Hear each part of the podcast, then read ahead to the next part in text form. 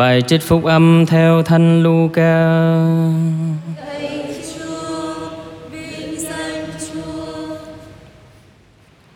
Khi ấy có nhiều đám đông dân chúng đứng chung quanh, đến nỗi chen đạp lẫn nhau, nên Chúa Giêsu bắt đầu dạy các môn đệ trước tiên rằng: Các con hãy ý tứ giữ mình khỏi men biệt phái, nghĩa là sự giả hình, không có gì che đậy mà không bị tiết lộ ra và không có gì giấu kín mà chẳng biết được. Vì vậy, những điều các con nói trong nơi tối tâm sẽ được nói ra ánh sáng và điều các con nói rỉ tai trong buồng kính sẽ được rao giảng trên mái nhà.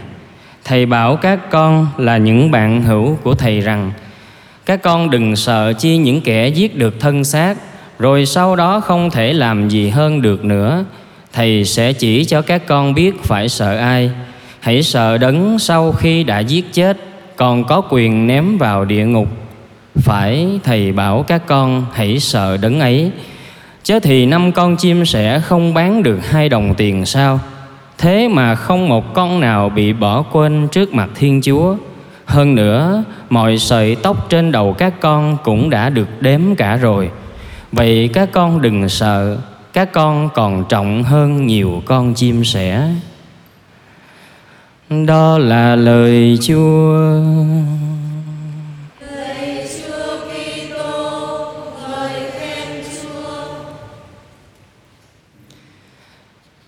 Kính thưa ông bà và anh chị em Hẳn bà anh chị em vẫn còn nhớ Vài ngày qua trong các tường thuật của Thánh Luca, Chúa Giêsu đã không ngừng lên tiếng Chỉ trích và khiển trách những người pha ri Vì họ sống rất giả hình chỉ lo chạy theo vẻ bề ngoài mà quên đi tâm tình ở bên trong có lẽ đây chính là lý do mà ngày hôm nay đây, khi đứng trước một đám rất đông dân chúng, Chúa Giêsu đã lớn tiếng cảnh báo cho tất cả mọi người phải triệt để tránh xa lối sống sai lầm ấy.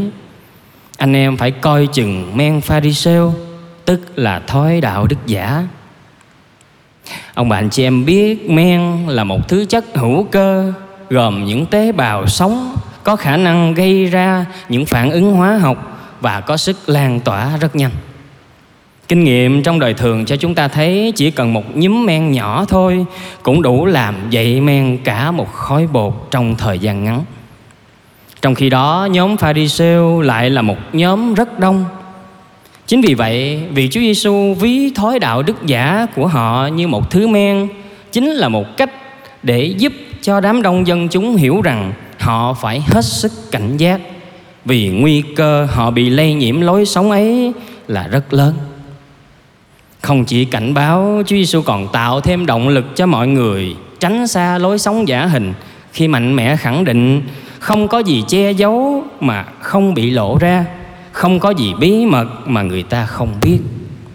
Chúa muốn nói với mọi người rằng cho dù người ta có sống giả hình giỏi giang đến đâu đi chăng nữa, thì cuối cùng giả cũng chỉ là giả, và sự thật sẽ được phơi bày trước mặt mọi người. Những người biệt phái sống giả hình khéo léo đến mức nào đi chăng nữa, thì có lúc con người thật của họ cũng sẽ bại lộ. Bởi lẽ vẽ cùi, tốt mã dài lông, bên ngoài hào nhoáng, bên trong ra gì? Chúng ta biết chim vẽ cùi còn được gọi với cái tên là phượng hoàng đất hay là phượng hoàng nam, một giống chim có vẻ ngoài rất đẹp. Mỏ đỏ, đuôi dài, lông sặc sỡ, nhưng rồi tiếng hót của chúng thì lại không có hay. Những người biệt phái cũng vậy, vì không dám nhìn nhận sự thật về chính mình trước mặt chúa và mọi người, vì sợ mọi người dèm pha, nên họ cố gắng tạo ra những vẻ bề ngoài nhằm che đậy con người thật ở bên trong. Nhưng rồi bản chất bên trong của họ chỉ là xấu xa là hôi hám ông bà anh chị em thân mến, lời nhắc nhở của Chúa Giêsu đối với đám đông dân chúng ngày xưa có lẽ cũng là những lời mà Chúa đang muốn nhắc nhở mỗi người chúng ta ngày hôm nay. Như những pha ri lắm lúc trong cuộc sống này, chúng ta cũng rơi vào lối sống giả hình khi cố gắng tô điểm cho vẻ bề ngoài của mình mà lại quên đi nền tảng đạo đức ở bên trong.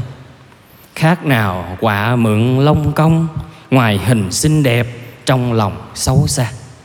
Thật vậy bản thân là quả nhưng chúng ta lại cố xây đắp cho vẻ bề ngoài của mình theo hình ảnh của loài công.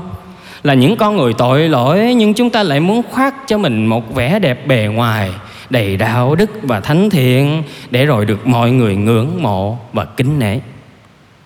Thái Công Vọng, một người từng trải ở trong khoa xem tướng mạo con người, đã đưa ra nhận xét như thế này.